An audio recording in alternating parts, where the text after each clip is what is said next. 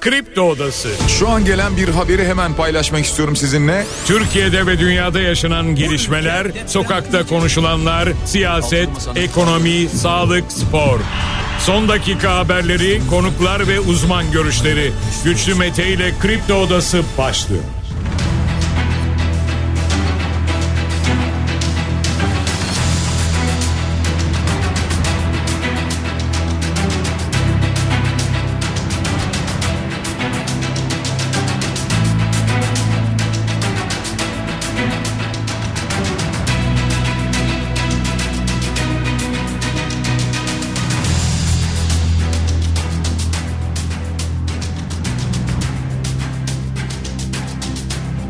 Şubat Salı sabahından Kafa Radyo'dan Kripto Odası'ndan tüm Türkiye'ye yurt dışında bizi dinleyen dinleyicilerimize günaydın. Hepinize sağlıklı ve güzel bir gün dileyerek her sabah olduğu gibi programımıza başlıyoruz. Bugün de Kripto Odası'nda saat 10'a dek sizlerle birlikte olacağız. Gündemdeki başlıkları değerlendireceğiz. Sizler de görüşlerinizle fikirlerinizle programa katılmak isterseniz Twitter üzerinden güçlü mete yazarak bana ulaşabilirsiniz.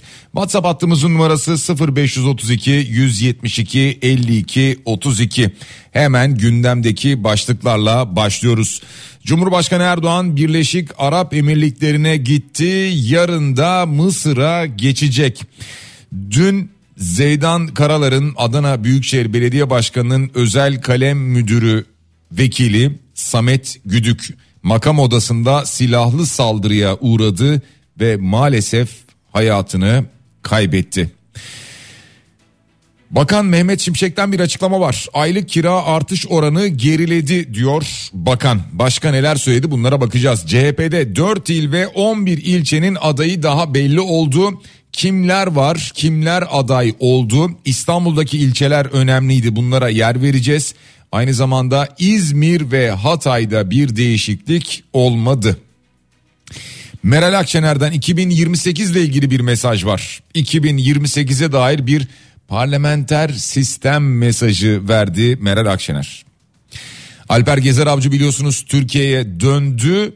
Basın toplantısı vardı. Cumhurbaşkanı Erdoğan'la görüştü ve aynı zamanda Gezer Avcı Türkiye Uzay Ajansı Yönetim Kurulu üyeliğine atandı.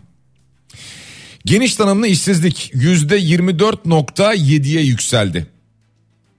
Diğer kısımlarına, diğer detaylarına birazdan yer vereceğiz. İkinci evi olana yani birden fazla evi olana ekstradan bir vergi gelme ihtimalinden bahsediliyor. Buna da bakacağız. Borsa dün rekor kırdı. Bitcoin dün 50 bin doları da aştı. Birazdan bakacağız. Avrupa Birliği Türkiye'ye 115 milyon euro gönderecek. Evlilik kredisine başvurular 15 Şubat'ta başlıyor ve Biontech'ten gelen umut veren, ümit veren bir açıklama var. 2026'ya kadar ilk kanser aşılarını piyasaya sürebileceklerini açıkladılar. Antalya'da sel vardı, su baskını yaşandı. 5 ilçede eğitime ara verildi. Bu arada meteorolojiden bugün için Antalya, Burdur, Isparta ve Muğla'ya şiddetli yağış uyarısı var. Turuncu kodlu bir uyarı yapıldı. Avrupa Halter Şampiyonası'nda Cansu Bektaş ve Gamze Altun'dan altın madalyalar geldi. Aynı zamanda bir de rekor vardı. Tebrik ediyoruz. Türkiye Kupası'nda çeyrek final eşleşmeleri el, be, belli oldu. Dün yapılan kura çekimiyle beraber. Bugün 13 Şubat Dünya Radyo Günü sevgili dinleyiciler. Ve aynı zamanda Kafa Radyo'nun da 5. yaş günü. Dünya Radyo Günü'nde hem tüm meslektaşlarımızın Dünya Radyo Günü'nü kutluyorum hem de aynı zamanda radyoya gönül veren hem tüm emekçilerin radyo alanında çalışan tüm emekçilerin tüm dostlarımızın ve aynı zamanda tüm dinleyicilerin tüm radyo dinleyenlerinin radyo günü kutlu olsun. Aynı zamanda Kafa Radyo 5 yaşında Buna ilişkin sizlerden dünden bu yana gelen tebrik mesajları var. Hepinize de ayrı ayrı çok teşekkür ediyoruz. İyi ki varsınız. Bugün programımız içerisinde bir hediyemiz de olacak. Şimdi devam edelim biz bir de finans tablomuza bakalım. Dolar şu anda 30 lira 71 kuruş. Euro 33 lira 8 kuruş. Gram altın 1996 lira. Ama bankaya baktığımızda dolar 31 lira 33 kuruş, euro 33 lira 73 kuruş, altının gramı 2033 lira. Yani her ne kadar böyle televizyonlarda da gördüğünüz o listelerde çeyrek altın 3362 lira civarında yazıyor olsa da serbest piyasada 3500 lira civarında çeyrek altının fiyatı. Borsa rekor kırdı demiştik. BIST 100 endeksi dünü 9174 puanla kapattı ki bir ara 9175 puanı da gördü.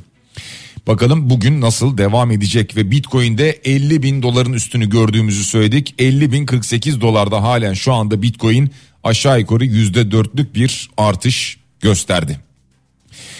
Gündemdeki başlıklar kısaca böyle sadece bu kadar değil daha paylaşacağımız birçok başlık olacak sevgili dinleyiciler. Hemen biz bu başlıklardan birisiyle başlıyoruz.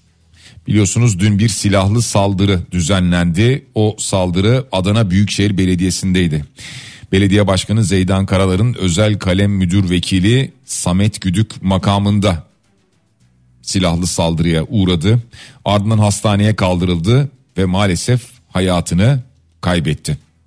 Aslında belediye halk ekmek çalışanı vuran kişi MG.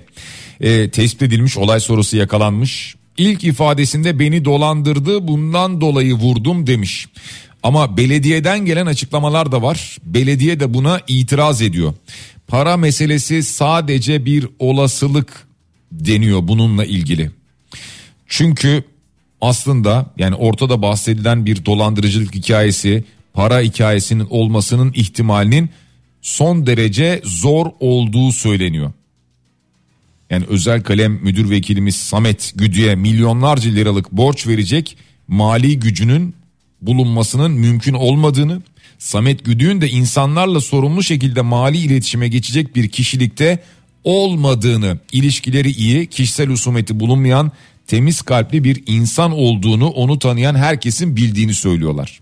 Şimdi Adana'dan gelen Büyükşehir Belediyesi'nden gelen açıklamada bu.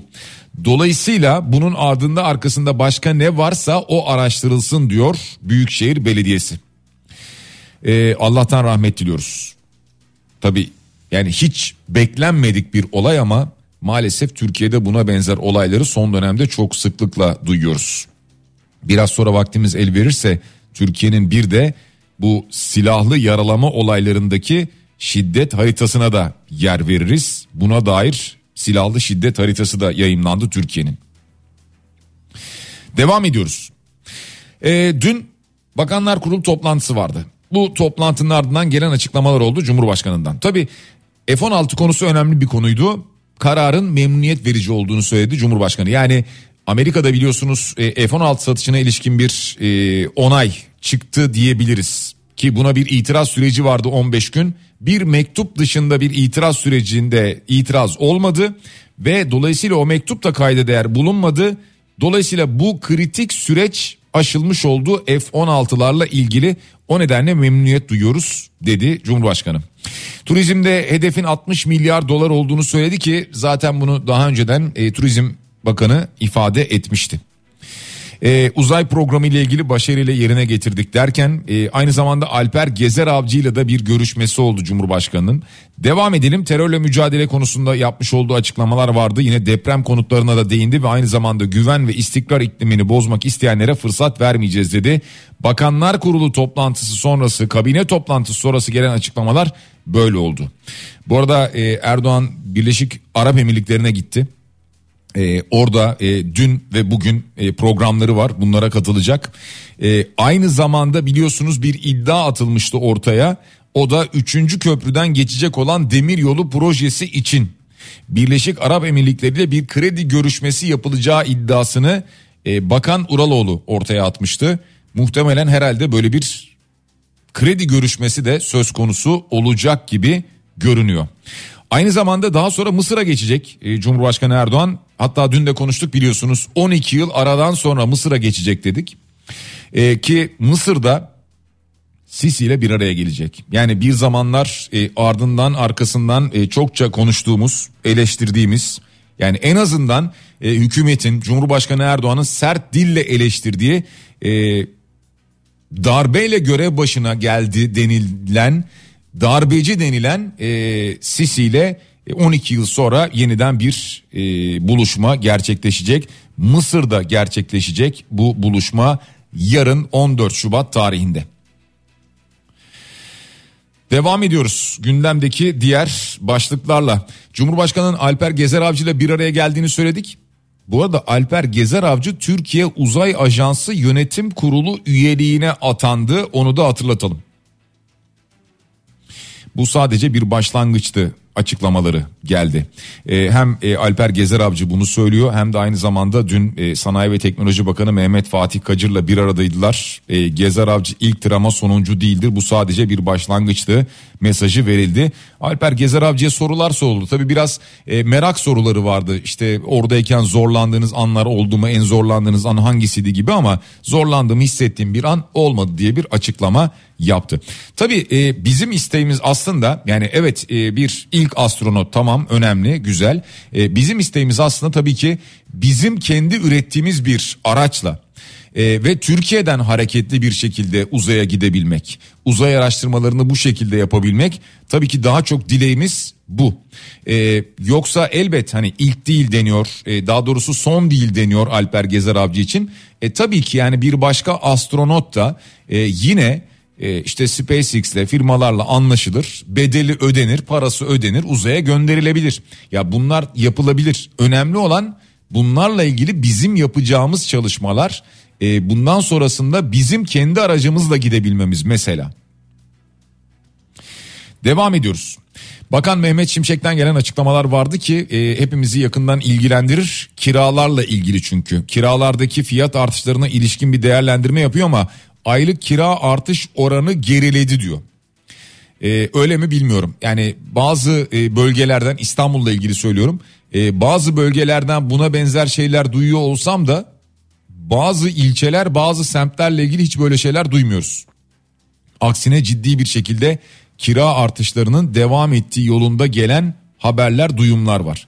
Ama bir ortalamaya bakıyor anladığım kadarıyla Türkiye genelindeki bir ortalamaya bakıyor muhtemelen ki diyor ki 2023'ün Eylül ayında %9.52 idi aylık kira artış oranı. Ekim'de 7.91'e, Kasım'da 5.97'ye, Aralık'ta 4.48'e geriledi diyor. Böyle bir açıklama yapmış Mehmet Şimşek. E, bu arada kiralarla ilgili bir başka haber daha var ki o da ikinci evi olana bir vergi gelebilir diye. Yani ikinci evi derken birden fazla 2, 3, 4, 5 neyse. E, dolayısıyla Merkez Bankası'nın böyle bir şey talep ettiği birden fazla konutu olanlara ilave vergi e, hatta kiradan geçinenlere de bir şirket alternatifi istediği haberi var sözcüde Erdoğan Süser'in haberi bu. E, olabilir mi? Yani çünkü bir de bazı şirketler var evler alıyorlar e, kiraya veriyorlar. Yani dolayısıyla birden fazla derken böyle 2-3 değil e, 50 60 100 tane evi var mesela. E, onlarla ilgili bir şirket modeli ve dolayısıyla bir gelir vergisi modeli e, farklı bir şekilde uygulanır mı? Böyle bir yöntem olabilir mi? Merkez Bankası'nın bunu istediğine dair bir haber var. O nedenle bunu paylaşıyoruz. Gelelim CHP'ye. CHP'de merak edilen sorular vardı, konular vardı. Ee, bazı illerle ilgili, ilçelerle ilgili. Örneğin işte İzmir'le Hatay'la ilgili. Şimdi İzmir ve Hatay'la ilgili bir geri adım yok. Yani Hatay ve İzmir adaylarında CHP değişikliğe gitmiyor. Buna dair bir açıklama gelmediği gibi e, içeriden gelen bilgiler burada bir değişiklik olmayacağı yönünde oldu. Yani Hatay ısrarı da bir şekilde CHP'nin şu anda devam ediyor. En çok konuşulan konu çünkü. Peki başka neler konuşuluyordu? Bazı illerin adayları merak ediliyordu. Ee, ve İstanbul'daki ve Ankara'daki bazı ilçelerin adayları merak ediliyordu. Şimdi illere bakacak olursak Malatya'da Veli Ağbaba, Ordu'da Zekai Sana, Kayseri'de Murat Molu ve Adıyaman'da Abdurrahman Tuttere. CHP'de bu illerin belediye başkan adayları oldular. İstanbul'da ne oldu dersek İstanbul'da görev başında bulunan belediye başkanlarının bazıları yeniden aday gösterilmedi. Şimdi Bakırköy'de Ayşegül Ovalıoğlu aday gösterilirken Kadıköy'de Mesut Kösedağ gördük. Sarıyer'de Oktay Aksu aday oldu. Avcılar'da Utku Caner Çaykara. Esenyurt'ta Ali Gökmen, Ümraniye'de Aykut Erdoğdu aday gösterildi. Adalarda Ali Ercan Akpolat ve Kağıthane'de Tongut Çoban aday gösterildi İstanbul'da. Şimdi İstanbul'da e, CHP'nin tabii şöyle bir amacı var. E, İstanbul'da birincisi tabii ki doğal olarak ilk amaç şu. İstanbul Büyükşehir Belediye Başkanlığı'nı kazanmak. Yani Ekrem İmamoğlu'nun yeniden kazanması. Ama bununla beraber bir diğer amaç şu. Mecliste üstünlüğü sağlayabilmek. Yani daha fazla oy çıkartabilmek. Beklenti bu. O nedenle böyle bir yeni çalışma yapıldığı ifade edildi. Ankara'da Ankara'da e, Çankaya adayı merak ediliyordu. Hüseyin Can Güner olarak açıklandı. Ankara'da Çankaya adayı sevgili dinleyiciler. Aynı zamanda Aydın Didim'de Hatice Gencay, Adana Seyhan'da Oya Tekin ve Adana Yüreğir'de Nurettin Tanış aday olarak gösterilmişler CHP'de. Ee, dediğim gibi yani Lütfü Savaş'ın adaylığını çekmek gibi bir gündemi olmadığını CHP açıkladı. CHP sözcüsü Deniz Yücel de bunu açıkladı. Aynı zamanda e, CHP sözcüsü Deniz Yücel'den Haluk Levent'e kurumsal bir teklif yapmadık açıklaması geldi. Hani Haluk Levent dedi ya CHP'den bana teklif geldi diye. Ee, daha sonra Haluk Levent buna ilişkin hemen bir açıklama yaptı. Dedi ki CHP sözcüsü Deniz Yücel Haluk Levent'e kurumsal bir teklif yapmadık demiş. Herkes arıyor beni. Haliyle açıklayayım. Evet bana yazılı bir teklif yapılmadı. Ben zaten yazılı bir resmi teklif geldi demedim. Sözlü yapıldı. Üst düzeyden yapıldı. Üç kez arandım konuştuk. Hatta lütfen bu konuşmalar aramızda kalsın dedim. Sabah gazeteciler ard arda arayıp soru sordular. Şaşkınlıkla kimden duydunuz dedim. Hepsi de parti içinden duyduk dediler. Haberi yapan gazeteci Murat Arel bence ona sorsunlar kimden duymuş diye. Keşke bu tartışmaların içinde hiç olmasaydım ama yapacak bir şey yok dedi. Daha sonra Murat Murat Arel e, bir açıklama yaptı. Evet haberi ben yaptım dedi. Kimin aradığını ne zaman aradığını biliyorum. Bugüne kadar belirlenen bazı adayları kimler aradıysa Haluk Levent'i de arayan kişiler onlar dedi. Kurumsal bir teklif yapmadık sözü ya gerçekten bilgi sahibi olmadığından dolayıdır ki öyle olduğu kanaatindeyim diyor ya da biz aday açıkladık adaya ayıp oluyor açıklamasıdır diyor. Ancak arzu ederlerse arayanı zamanını konuşmanın tüm ayrıntılarını da anlatabilirim diyor Murat Arel. Ee, bilmiyorum CHP bugün kendi içinde bir daha bunu konuşur ve e, tekrar e, CHP sözcüsü Deniz Yücel'den bir açıklama gelir mi? Aa evet yapmışız denir mi? Bu konunun üzerine gidilir mi gidilmez mi onu görürüz. Dün e, bir iddia vardı biliyorsunuz e, en azından e, tipten böyle bir haber gelmişti. Hatay adayına ilişkin Gökhan Zan olacak deniyordu ki daha sonrasında zaten açıklama geldi. Türkiye İşçi Partisi İstanbul İl Başkanlığı'nda Sera Kadıgil ve Barış Atay ile birlikte açıklama yaptı Gökhan Zan. İktidara ve muhalefete karşı adayım dedi ve dolayısıyla Türkiye İşçi Partisi'nin Hatay Büyükşehir Belediye Başkan adayı Gökhan Zan oldu sevgili dinleyiciler. Hemen dönüyoruz bir diğer açıklamaya. İyi Parti Genel Başkanı Meral Akşener'den geliyor bu açıklama. Parlamenter sistemle ilgili bir çıkış var kendisinden. Ne anlamda nasıl geldi bu açıklama onu söyleyelim. Diyor ki önce yerel seçimlerde diyor. Daha sonra da 2028'de bu ucube sistemi değiştirmek kaydıyla yol yürüyeceğimizi ilan ediyoruz dedi ve diyor ki yani hızlı bir şekilde parlamenter demokrasiye geçiş sağlanacak mesajını veriyor. Şimdi önce yerel seçimlerden bir e, zaferle yani iyi bir sonuçla çıkacaklarını ifade ediyor ve dolayısıyla daha sonra genel seçime 2028'e daha e, iyi bir şekilde hazırlanacaklarını ve orada da ama iktidara geleceklerini ama iktidar ortağı olacaklarını bilemiyorum ifade ederek parlamenter sisteme yeniden geçiş yapılacağını söylüyor Meral Akşener. Dün e, çokça konuşuldu, haberleri yapıldı, sosyal medya üzerinde de konuşuldu. TRT Haber son 40 günde Cumhurbaşkanı Recep Tayyip Erdoğan ve AK Partililere 1945 dakika yer vermiş. CHP'ye CHP Genel Başkanı Özgür Özel'e sadece 25 dakika yer vermiş. Ee, 40 günde AK Parti'ye 1945 dakika, CHP 25 dakika. Yani işte e, adaletli, ilkeli yayın vesaire falan diye baktığınızda e, ne kadar böyle olduğu ortaya çıkıyor bu verilerden. Üstelik bunu yapan e, devletin kurumu. Yani bir özel radyo değil, bir özel televizyon değil. Tüm vatandaşlardan alınan e, vergilerle bir yandan işte ödediğiniz bandrollerle ödediğimiz bandrollerle bir yandan hayatına devam eden bir kurumdan bahsediyoruz. Yani ortada adaletli durması gereken bir kurumdan bahsediyoruz. Ha mesela şu olabilir dersiniz ki iktidar partisi e, dolayısıyla e, icraatleri çok daha fazla onların oranı daha fazla olabilir. Olabilir yani şöyle yaparsınız dersiniz ki atıyorum şu anda e, 100 dakika iktidar partisine veriyoruz. E, geri kalan partilere işte 80 dakikadan itibaren yer veririz. İşte 80 dakika ana muhalefettir. İşte sonra diğeri 70 dakika yer veririz vesaire bilmiyorum. Yani mesela böyle bir şey olsa hani arada bu kadar uçurum olmasa belki kabul edilebilir. Ama bu yani devletin kurumu değil daha çok hükümetin kurumu olduğu anlamına geliyor bu veriler tamamen doğru verilerse. Veri demişken Türkiye İstatistik Kurumu'ndan gelen veriler var. Geniş tanımlı işsizlik %24.7'ye yükselmiş Türkiye'de geniş tanımlı işsizlik yüzde 24.7 2023 yılı Aralık ayında bir önceki aya göre 2.1 puan artmış. Ee, ama genel itibariyle bakarsanız işsizlikte bir düşüş var gibi görünüyor. 0.1 puan azalmış %8.8 olmuş işsizlik oranı. Ee, geniş tanımlı işsizlik yani atıl iş gücü oranında bir artış görünüyor.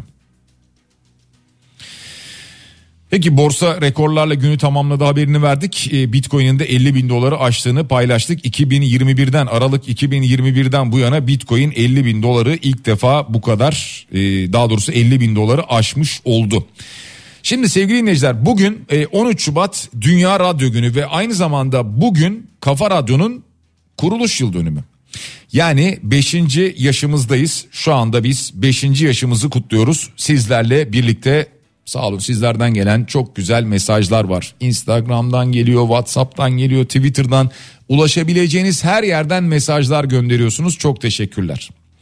Ee, biz de mümkün olduğunca sizlerle hediyeler paylaşmaya gayret ediyoruz. Ki bugün yine programımız içerisinde bir hediyemiz olacak. Pazaramadan gelecek bu hediye sevgili dinleyiciler. Pazarama. Pazaramadan espresso makinesi vereceğiz bir dinleyicimize. Philips 2200 serisi tam otomatik bir espresso makinesi armağan edeceğiz birazdan. Bununla ilgili bir yarışma yapacağız. Pazaramadan vereceğimiz bu hediye ile ilgili yarışmamız ne olacak diye hemen söyleyelim. Daha doğrusu şöyle yöntemi bir anlatalım. Yöntem şu. Bir mail adresimiz var biliyorsunuz. yarışma@kafaradyo.com ki burada Ş harfi I harfi kullanılmıyor. Yarışma diye kullanmak gerekiyor. Yarışma.kafaradyo.com Öncelikle buraya bir mail hazırlayın. Adınızı, soyadınızı, telefon numaranızı ve adresinizi buraya ekleyin. E, hazırda dursun diye söylüyorum çünkü soruyu sorduğumda cevabı hemen ekleyip gönderebilirsiniz diye. Sorumuz şu. Biraz önce bahsettim.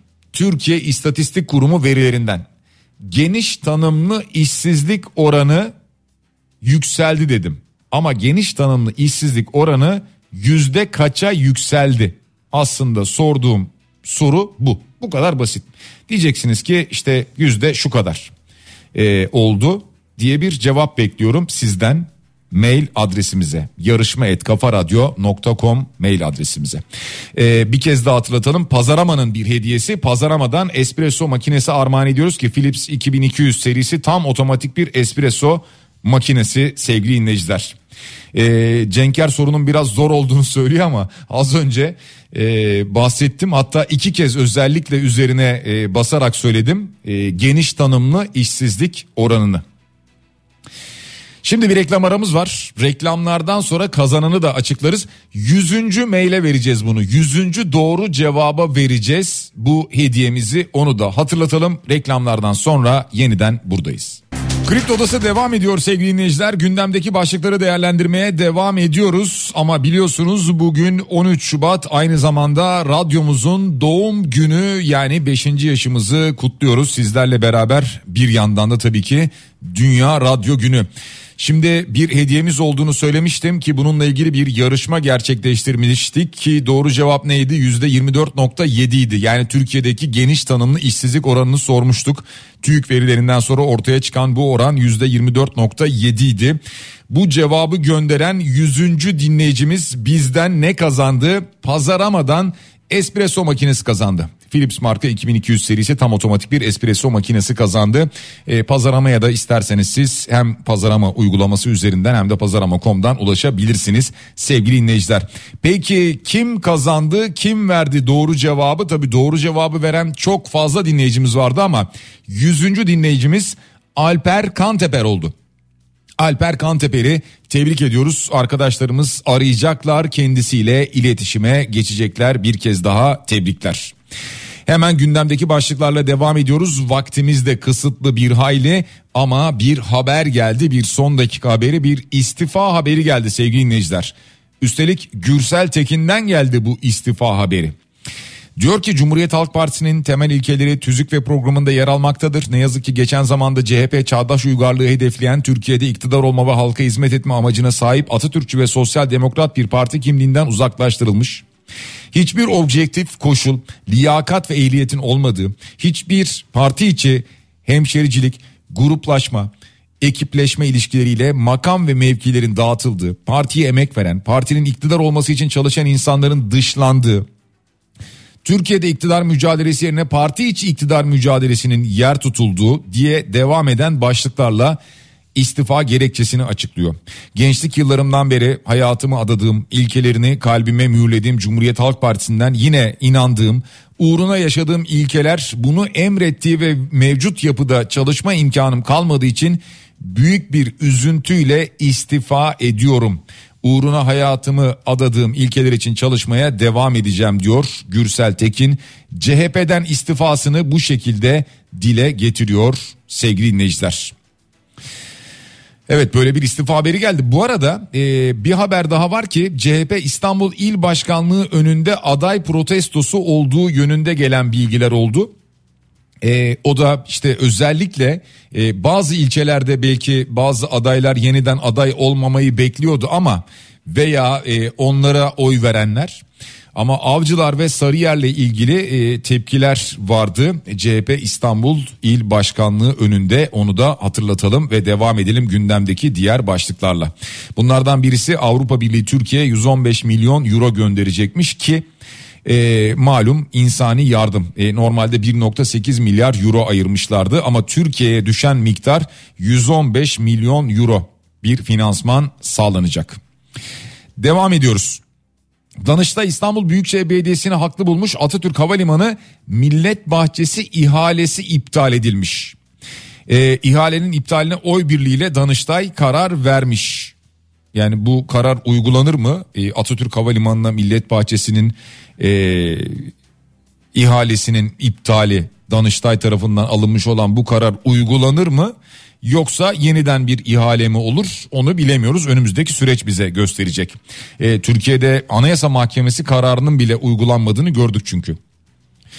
Devam ediyoruz. Ekrem İmamoğlu'na taşlı saldırı davası devam ediyor. Erzurum'da yapılan taşlı saldırı ile ilgili 28 sanık yargılanıyor ki Hani demişlerdi ya işte biz kozalak attık, erik attık, işte akide şekeri attık diyen vardı hatta hatırlayacak olursanız. Ancak bilirkişi raporu ortaya çıkıyor ki kaldırım taşlarını sökerek küfürler eşliğinde atıldığı ortaya çıkıyor. Bilirkişi raporuyla beraber sevgili dinleyiciler duruşma 29 Nisan tarihine ertelenmiş. 150 bin lira faizsiz evlilik kredisi başvurusu başlıyor dedik program başında. 15 Şubat itibariyle başlıyor bilginiz olsun. Öncelikli olarak pilot bölge deprem bölgesi belirlenmiş haberiniz olsun hatırlatalım. Devam ediyoruz gündemdeki diğer başlıklarla. Ee, Biontech Biliyorsunuz tabii e, pandemi dönemi çokça konuştuk Biontech'i ama özellikle aslında kanserle ilgili çalışmalar yapıyorlardı. Profesör Doktor Özlem Türeci ve Profesör Doktor Uğur Şahin ki diyorlar ki 2026'ya kadar ilk kanser aşılarını piyasaya sürebiliriz diye bir açıklama yaptılar ki çok değerli bir çalışma. 2026'ya kadar kanser aşılarını piyasaya sürebiliriz kemoterapi tarihe karışabilir diyorlar. Tabii yani bu hemen 2026 itibariyle falan aşılar çıkar çıkmaz olacak bir şey değildir de yani gelecek için muhtemelen bu konuşuluyor öyle tahmin ediyorum. Ama en azından e, eğer tam bir şekilde onayları alınmış olarak bu aşılarda çıkacak olursa gerçekten bir umut olacaktır hastalar için. Evet e, yavaş yavaş biz programın sonuna geliyoruz ama e, bilginiz olsun yarın sevgililer günü. Sevgililer gününde de radyomuzda hediyelerimiz olacak. E, ama bir haber vardı e, gülü 150 liraya satmaya başlamış çiçekçiler. E, diyorlar ki yani normalde e, dalında gülün fiyatı 25 lira ama tezgaha geldi mi 150 lira oluyor demişler. Ee, bilmiyorum yani yarın bu tezgaha gelecek misiniz gelmeyecek misiniz? Çiçekçiler için de e, para kazanmak adına önemli bir gün tabii ki 14 Şubat sevgililer günü. E, meteorolojinin uyarısını söylemiştik 4 il için turuncu kodlu uyarı var. Antalya, Burdur, Isparta ve Muğla ki Antalya'yı zaten e, sel bastı, su bastı. 5 ilçede eğitime ara verilmişti sevgili dinleyiciler. Ziraat Türkiye Kupası çeyrek final eşleşmeleri belli oldu. Trabzonspor, Başakşehir, Beşiktaş, Konyaspor, Ankara gücü Fenerbahçe, Galatasaray, Fatih Karagümrük'le eşleşti. Hatırlatalım ve bir diğer hatırlatmamız ve tebriğimiz Avrupa Halter Şampiyonası'nda Cansu Bektaş ve Gamze Altun'a. Gamze Altun 45 kiloda silkmede 92 kilo kaldırarak Avrupa rekoru kırdı ve altın madalyanın sahibi oldu ve Cansu Bektaş ise 75 kiloyla altın silkmede 88 kilogram gümüş madalya kazandı. Tebrik ediyoruz her iki haltercimizi de programın sonunda. Cenkere Teknik Basar'a teşekkür ediyoruz. Biraz sonra Bediye Ceylan Güzelce Güzel Şeyler programında sizlerle birlikte olacak. Bugün 13 Şubat Dünya Radyo Günü ve aynı zamanda radyomuzun da 5. yaş günü. Dolayısıyla biz radyomuzda hediyeler vermeye devam edeceğiz. Onu da hatırlatalım. Yarın sabah yeniden buluşana dek hepinize sağlıklı ve güzel bir gün diliyorum. Şimdilik hoşçakalın.